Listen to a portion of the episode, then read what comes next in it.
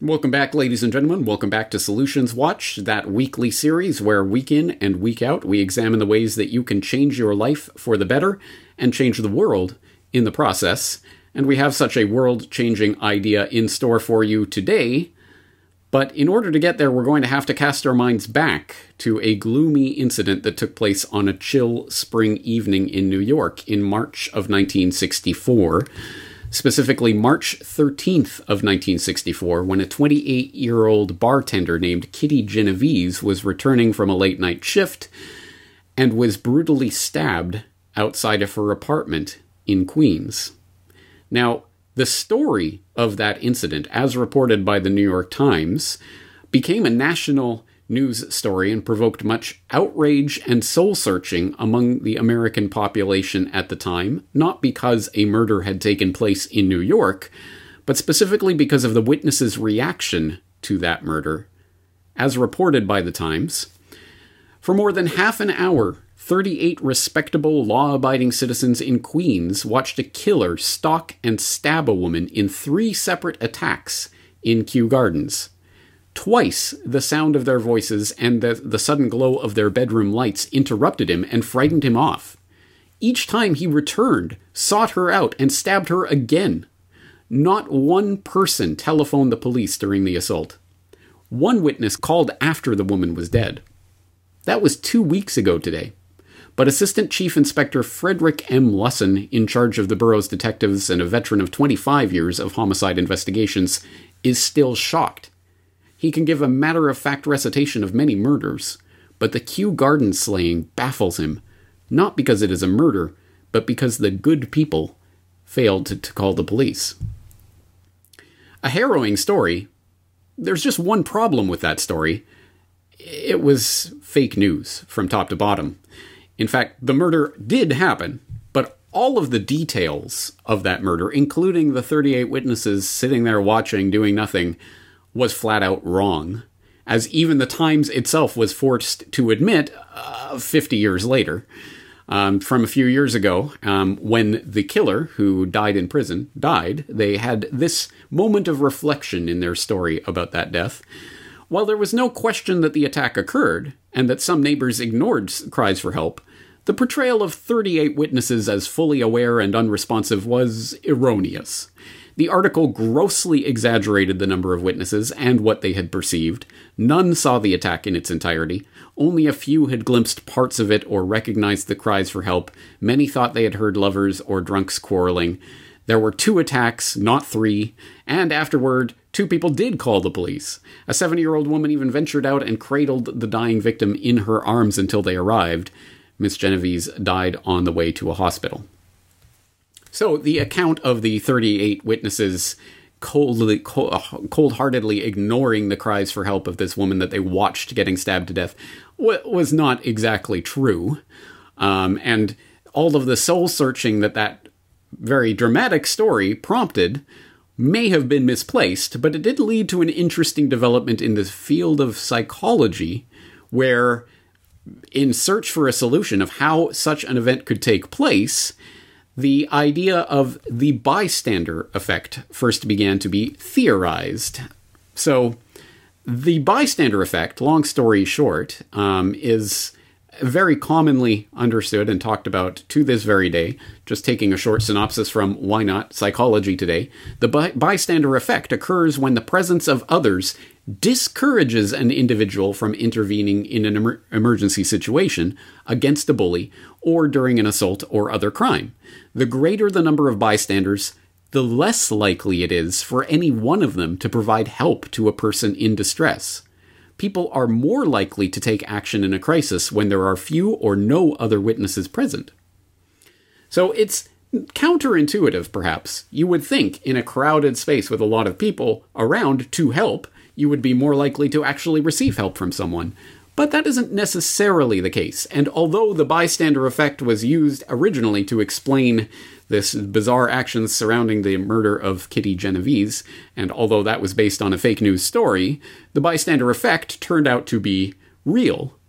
at least to some extent, with a lot of qualifications, and half a century of research has taken place in various experiments through various permutations, looking at various different degrees of variables and things that can be changed in these situations and what they might tell us about this effect, etc., etc. And oh, by the way, in fact, CCTV footage of actual real life emergency situations note that it is, in fact, the norm for intervention to take place in real life conflicts. So there's a lot of caveats and things to be added, and I'm not going to attempt to summarize half a century of research in a few glib sentences.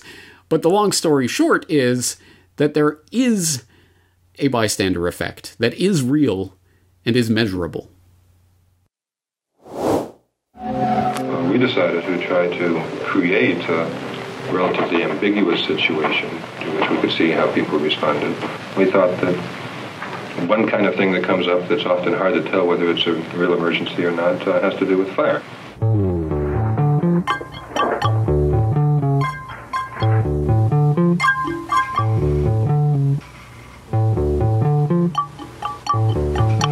You see smoke coming through the vent, and it is ambiguous. What do you do? Um, there's there's smoke coming out from under the door in that room where I was filling out the questionnaire. Almost everybody does that if they face the smoke alone. Now let's have you face the smoke with two strangers.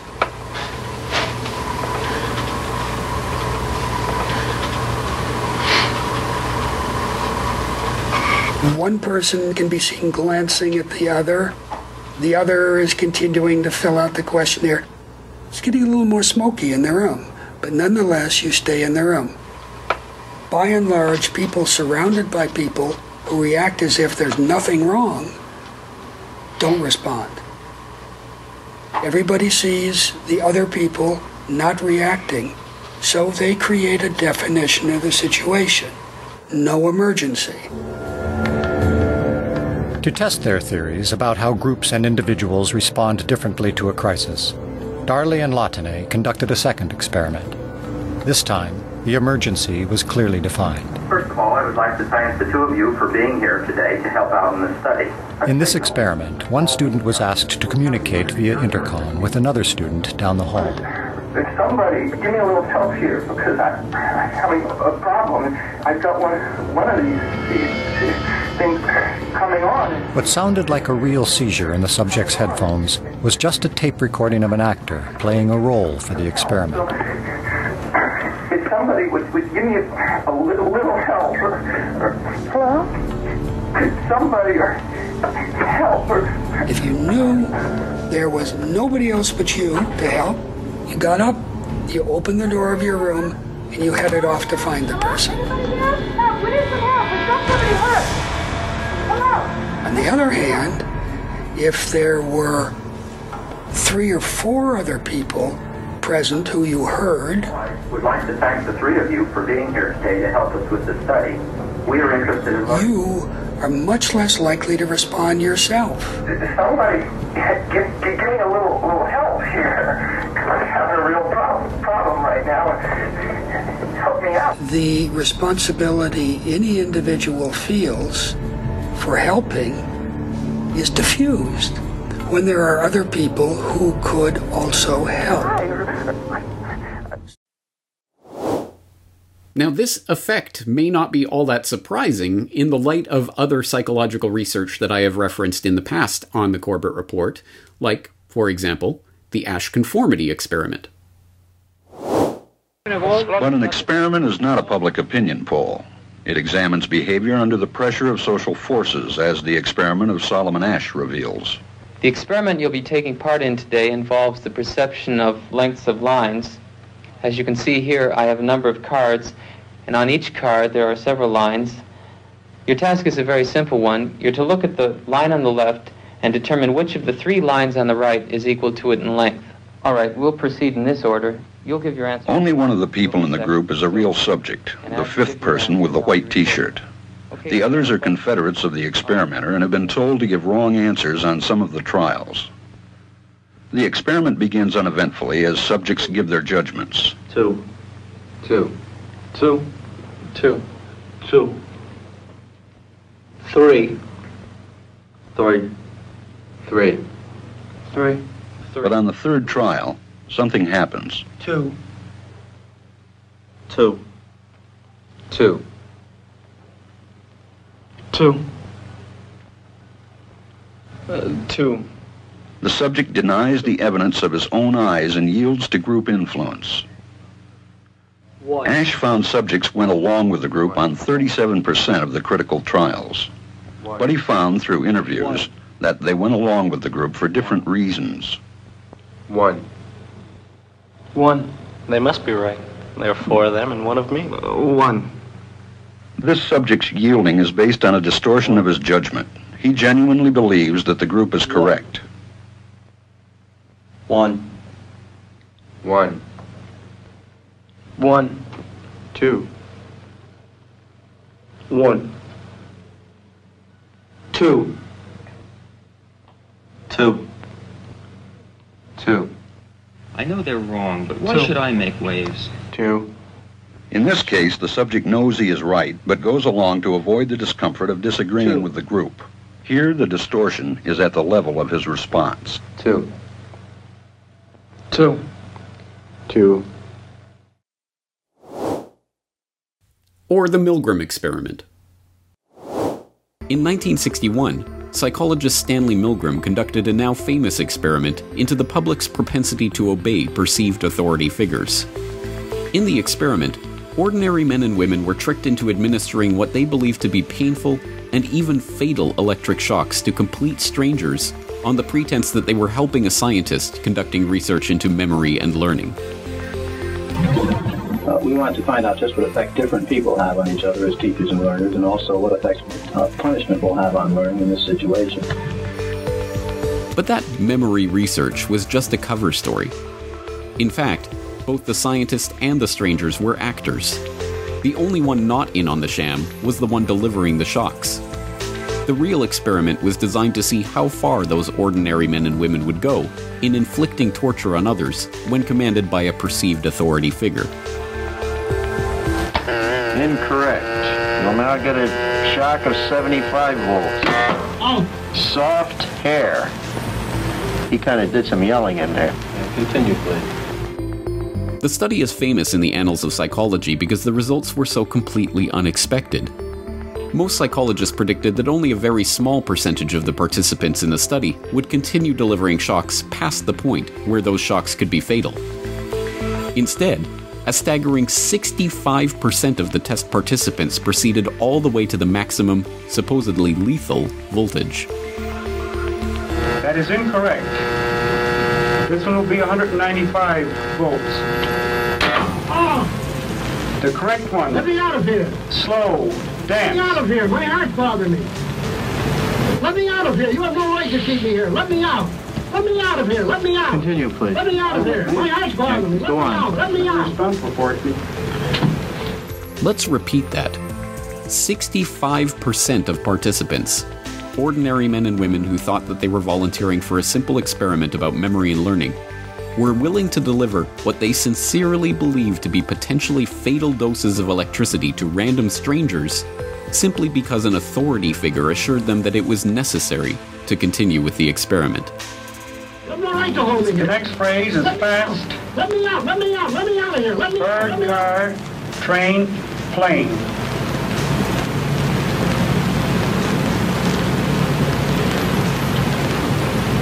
Continue, teacher.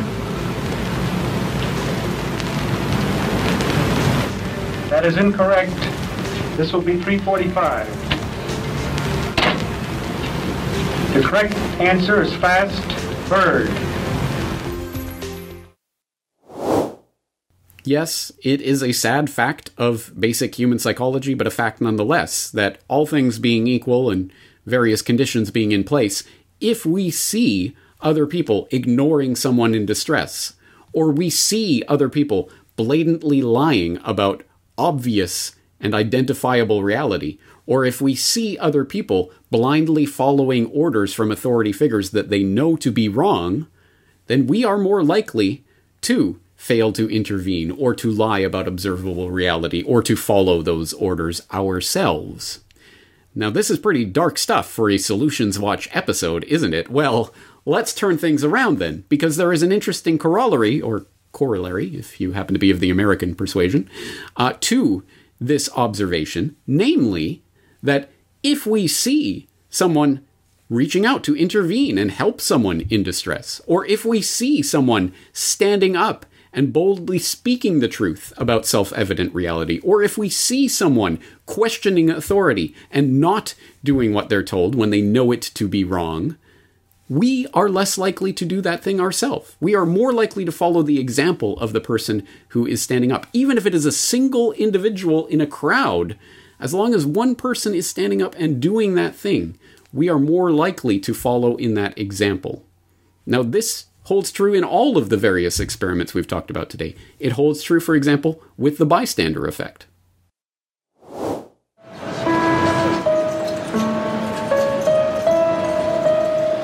Four minutes later, and 34 people have passed without stopping. Well, people don't really want to know. They just haven't got the time. Well, they have got the time, they just don't want to get involved. Unwittingly, these strangers have silently formed a temporary group with a rule don't get involved. They're afraid to stand out from the crowd and won't take action if no one else does. This woman has clearly spotted Ruth, but she conforms to the rule and does nothing. Watch what happens, though, when someone else helps. You alright? You alright? Yes, thank you. Sure, you look a bit clicky, you know what I mean? She suddenly finds herself in a different group with a new rule to help. Uh, you want to sit up? She don't look well, does she? Uh, you alright, yeah? Sure. First I thought she was dead. Then I sort of checked to see if she was breathing or not. And I looked around and I couldn't believe that no one had noticed her because there was a bloke sat there just absorbed in reading a newspaper. It holds true in the Asch conformity experiment. In the previous experiment, the naive subject stood alone against the group. In this variation, Asch gave the naive subject a partner, here seated in the third position, who also gives the correct response. One. One. Two. One. Um, two. With a partner, yielding drops to only 5% of the critical trials compared to 37% without a partner. Although subjects report warmth and good feeling toward the partner, they typically deny that he played a role in their own independence. The partnership variation shows that much of the power of the group came not merely from its numbers, but from the unanimity of its opposition. When that unanimity is punctured, the group's power is greatly reduced. And, as I've pointed out before, it also holds true in the Milgram experiment. Yet, and here we get to the real lesson of the Milgram experiment. If the teacher saw other teachers disobey the psychologist and refuse to deliver the shocks, they would disobey too. Now, I said he tested 1,000 subjects. In any one study, it's only 50 or 60. Let's look at the other 16 studies. In each study, he varies one aspect of the social situation. We call that experimental variations. So in study 16, the percentage of people going to 450 volts is 91%. Nine out of 10 people go all the way. Why? In study 16, you come in and they say, We're running a little late. Why don't you sit and wait till the other person finishes? And you see a Confederate, like, Confederate looking like you go all the way to the end. In study number five, only 10% go, go all the way. In study five, you come in and you see people like you rebel. That says we are powerful social models for other people. If you model evil behavior, it's going to spread to others. If you model good behavior, caring behavior, compassionate behavior, it's going to spread in a positive way. This is the surprising conclusion that has been scrubbed from most accounts of the Milgram experiment. Disobedience, once modeled, becomes an option in the mind of the public. This is useful. This is important. This is empowering stuff. We can flip people's tendency to go along with the crowd, go along to get along, on its head by simply modeling for them what they what at least some percentage of them already know. And this is a point that I often make that there are more people out there that agree with you or know that something is wrong than you believe because everyone is under the mass hypnosis put out through the mainstream media that everyone is going along with this agenda and you're a fringe wingnut and you're all alone and no one else believes any of this. So we self censor. Uh, we look around and we see, well, no one's kicking up a fuss. Well, I'll go along with it. And it's, it's not a conscious decision that people are making. It is simply a fact of human psychology. Most people, most of the time, all things being equal, will go along with the group, even when they know it to be wrong. And for precisely those reasons, when someone, anyone, even one individual stands up to that group, there can be a difference. At the very least, it prompts other people who are already inclined to show their willingness to join that cohort. Now, obviously, this is applicable to our situation today, is it not? It is. And as a demonstration of that, interestingly enough, just in, in, the past 24 hours, I note a comment on CorbettReport.com regarding my previous conversation with Iain Davis on the pseudo pandemic that just went up the other day. If you haven't watched it yet, I suggest you do so. I think it's an interesting conversation about an interesting book in which we talk about the, the, disinclination of the public to look at some of these facts and what that means for how we proceed from here. And uh, No Soap Radio, who's a uh, common commenter in the comment section at CorbettReport.com that regulars at CorbettReport.com will probably recognize, left an important point about this and really stopped to cogitate on the meaning of this. She wrote, Clear thinking and articulate speaking is so therapeutic to listen to disinclination to recognize hard facts. It's true that in the face of such deeply ingrained prejudices and delusional assumptions sprung from generations of meticulously cultivated fear, example would seem to be the only effective method of persuasion. Giving the example of something better, for the moment, I need to continue concentrating on closing that gap between awareness and action, as this is perhaps the only thing I can do to keep my first two children from yielding to the pressure of getting the poison injection, and, more challenging still, dissuading my third from getting any boosters, despite pressure from, and the bad example provided by, his father. Man's behavior is not dictated by logic, but perhaps more by imitation. Giving the example would seem to be the best hope for humanity. I think so. And I think that is very much along the lines of what this research shows to be the case and what I think we all we all know to be true that when you stand up and speak the truth and take action and show people how to act or a better way to act, there will be people who will join you in that action, assuming that it really does correspond to observable object, uh, objective reality. You've heard it before. You've heard be the change. You've heard set an example for others. Those are not mere words, those speak to a fundamental underlying truth about social psychology, something that we can tap into and use in our efforts to spread not just awareness, not just understanding of the problems or the solutions that we face, but actually bringing them into existence in the real world, bridging that gap between knowledge and action. So, uh, I think this is about emboldening those people who are out there, who do agree with you, more so than you might even suspect, maybe living with you right under your own nose. I've had feedback on that front recently from people saying, the good thing about all of this is that I'm really finding out there's a there are people in my community I never would have guessed are on my side and who are on my side. It's very interesting to see. Yes, and you are starting to find out because when you speak out and when you are not shy about what you believe or about doing what you know to be right, other people, you will find other people on your side. You have to provide the social proof to show them that it is okay to think, say, or do things differently, and they will come along with that. So, there are some practical th- things that we could address here in how to do that. And I think one thing to note is the more specific you are in the example that you are setting and the things that you think would make a better approach to the problems, whatever that is, in whatever space or whatever realm of this problem you're approaching. And there are many, many many back issues, back episodes of Solutions Watch Now that you could draw on. Um, for example, just just last week we were talking about REKO rings and things like that. If you think the REKO ring is the example, yeah, you can proselytize for it. You can tell people about it. You can talk till you're blue in the face. You can try to to talk up the wonders of it but by actually doing it, participating it, and then showing and modeling the results of this. Look, I have, uh, I, I met all these people. We're doing this great thing. I've got all this food. It's wonderful.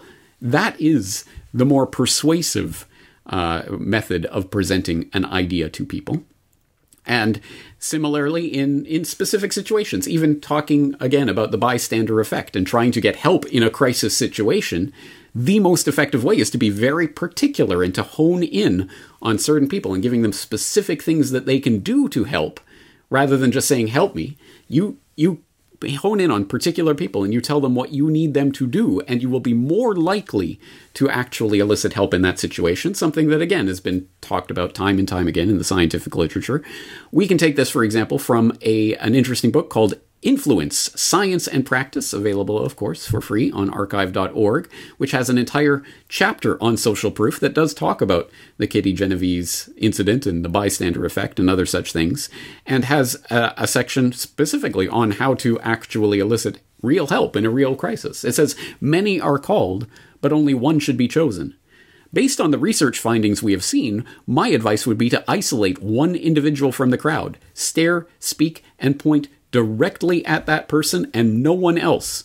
You, sir, in the blue jacket, I need help. Call an ambulance. With that one utterance, you would dispel all the uncertainties that might prevent or delay help.